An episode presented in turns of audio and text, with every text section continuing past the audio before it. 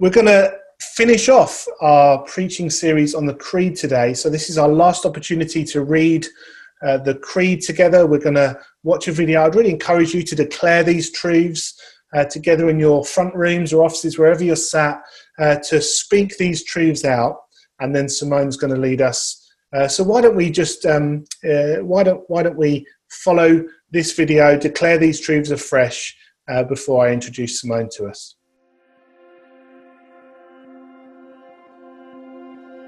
We believe in one God, the Father, the Almighty, maker of heaven and earth, for all that is, seen and unseen.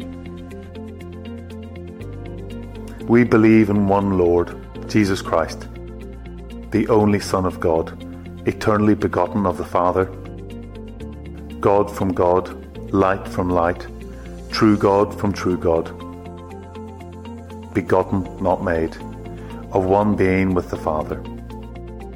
Through him all things were made.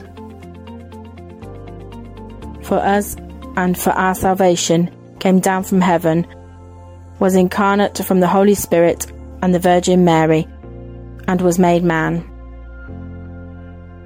For our sake, he was crucified under Pontius Pilate. He suffered death and was buried on the third day he rose again in accordance with the Scriptures. He ascended into heaven and is seated at the right hand of the Father. He will come again in glory to judge the living and the dead, and his kingdom will have no end.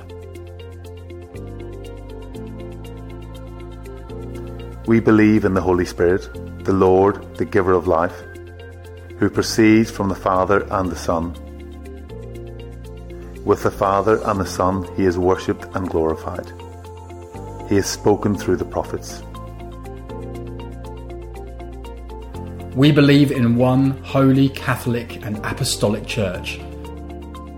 We acknowledge one baptism for the forgiveness of sins.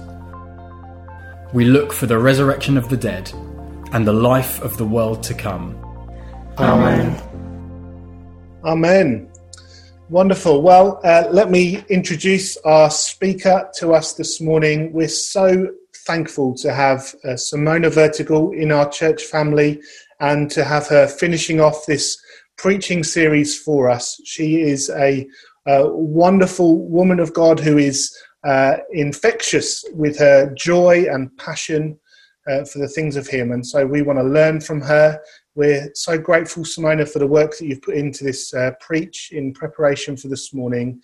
Uh, not only in this, in the way that you've served our children over this season. My boys, particularly, I say personally, are just, uh, I've really seen them grow in this season through uh, the way that you have uh, uh, to teach them and care for them.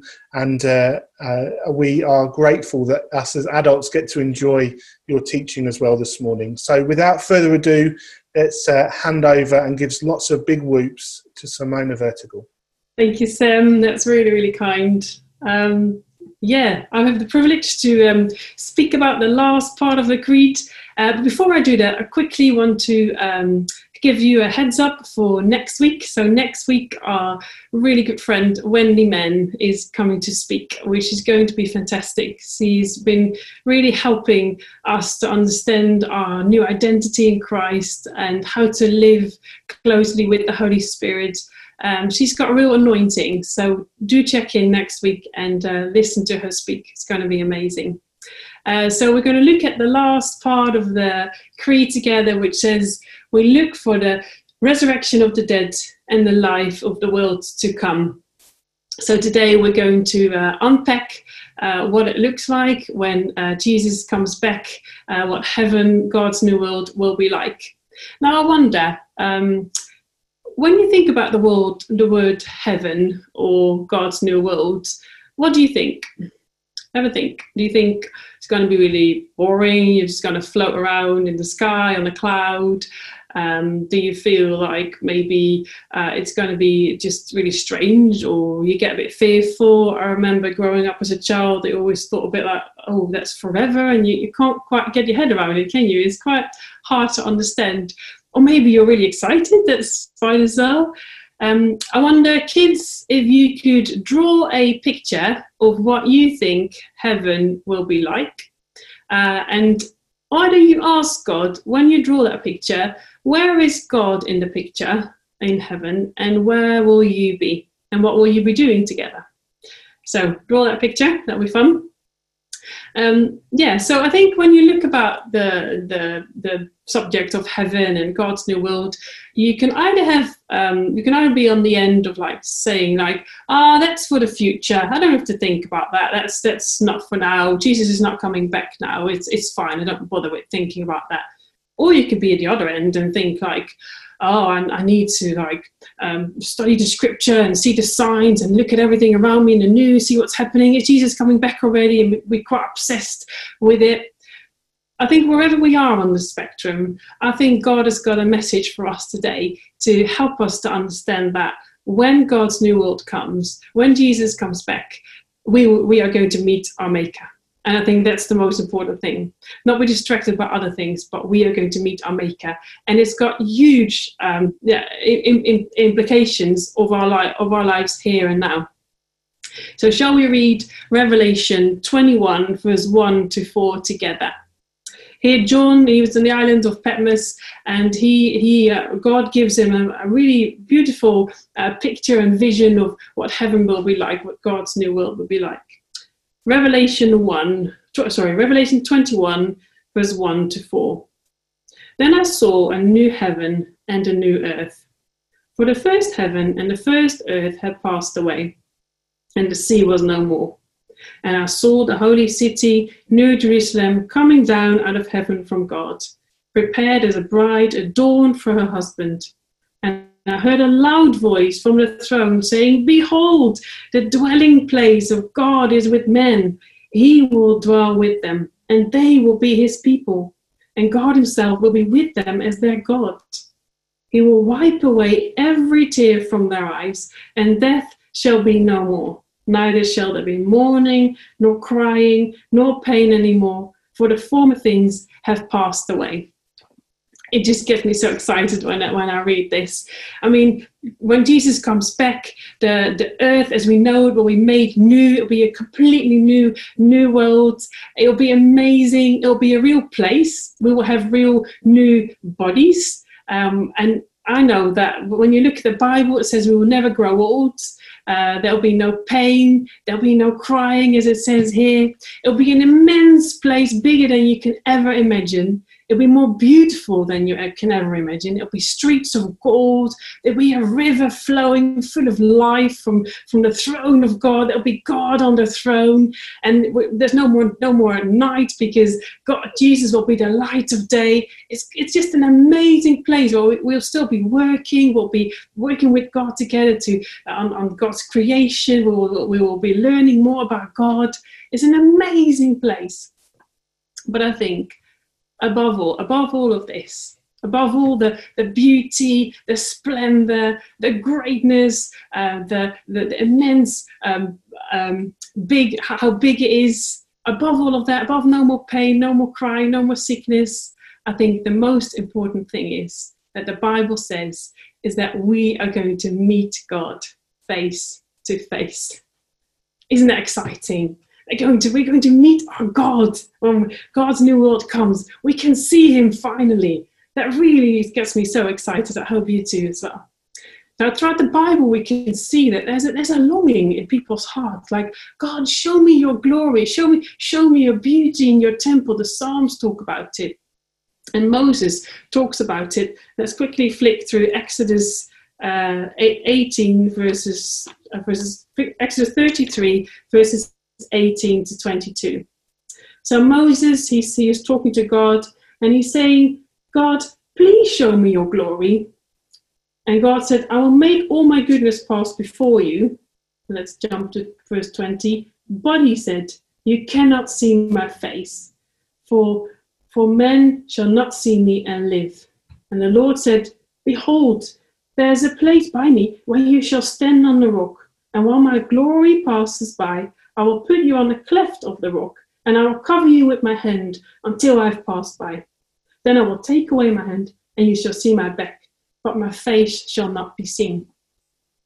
He's saying to Moses, in your human mind and in your human um, in your human form, it's impossible for me to show myself to you. You, you will die. This is how big I am. This is how amazing and, uh, and I am in, in my full glory. You cannot see my face.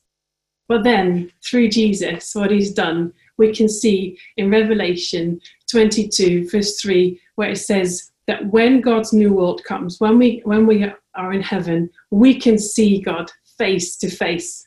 Isn't that incredible? So, whilst before it wasn't possible, before God is saying to Moses, No, you cannot possibly see my face, through what Jesus has done, made it possible for us to enter into this relationship with God so that when God's new world comes, we will see Him face to face. This is something that we can really look forward to. Now, you might be wondering, what relevance does it have for me now, tomorrow, Monday morning? What, what relevance does it have for me to do now that I or she got face to face? Let's look at this next video to help us understand this. 1 Corinthians 13, verse 12 says, Now I see through a mirror dimly, but then I will see face to face. God promises us that when His new world comes, He will show Himself to us and we can see Him face to face. But already, here on the earth, He wants to show glimpses and bits of what He's like. Until fully, when God's new world comes, we can see Him fully, completely, face to face. It says in Colossians 1, uh, verse 10, it says, We will bear fruit in every good work and we will increase in the knowledge of God. So we um, here on the earth already, God wants to show Himself to us. Now the question is, do we do we just see God as a ticket, Jesus as a ticket to go to heaven, and we just get really excited about heaven, but not really excited about seeing God face to face? Because that determines what you how you live on this life now determines what you what your view of heaven is like. Now, I don't know about you, but it says in, in, in Chronicles 16, verses 9, it says, For the eyes of the Lord run to and fro throughout the whole earth to give strong support to those whose heart is blameless toward him.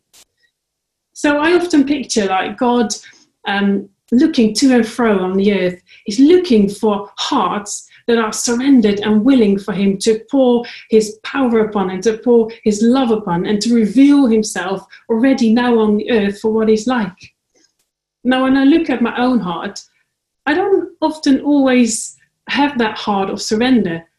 So I don't often know that if, if God would look to and fro the earth and He would see my heart, He would see my heart as somewhere where He can he can pour his uh, his greatness into, where he can show himself to.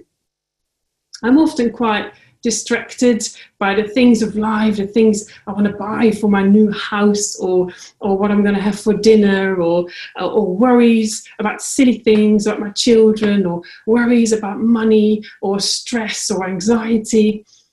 And God is there ready saying, Simone, I want to show myself to you. I want to reveal myself to you. I want to show myself already so when you get to heaven, you can know me in the best intimate way as possible.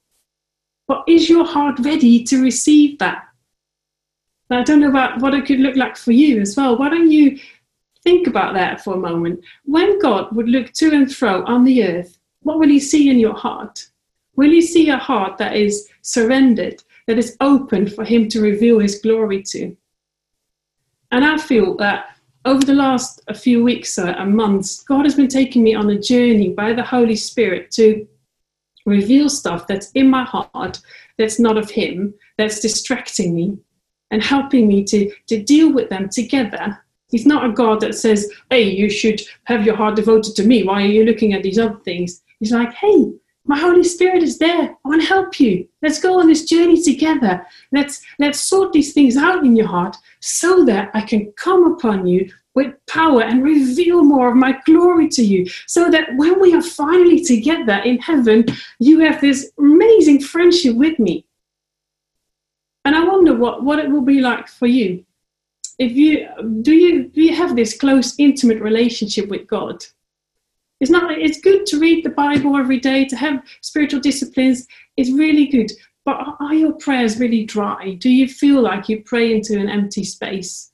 Or do you feel like you've got the fatherhood, like you can you can sit on God the Father's lap and you can look up at Him and just say, Father, I love you. I love spending time with you. Will you reveal my heart to you? And then open the Bible and then see what God wants to say to you. This is what God the Father is like. He's like that. He wants to pour out His love uh, to us, His children, and He wants to show Himself to us. But He's He's looking for hearts that are surrendered. I would love for us to be a church where God would look at and says, "Yes, with this church I can work. With these people I can work because their hearts are completely surrendered to Him." And when you do that, you'll get something of God's heart as well. Because when you do that, you will, when you get rid of distractions in your life, you can you have God's heart for the lost around you, for the people that actually, it says in the Bible, when you don't give, say yes to Jesus, you will not be in God's will together and then you'll you'll get that in your heart that burning sensation of actually i want to i want to take as many people with me to this new world as possible because that's the best possible way. And then what you carry will be so infectious to the people around you. They want to come with you. They're like what is what's up with you? I want to i want to go with you to this to this new world to my to this amazing father that you know. I think it would be really helpful for us uh, to end in praying together it's a bit of a dangerous prayer to pray because I've prayed this prayer and I said, I said to God, Will you show me, Holy Spirit, what, what's in the way? And then He will start revealing stuff that you don't like.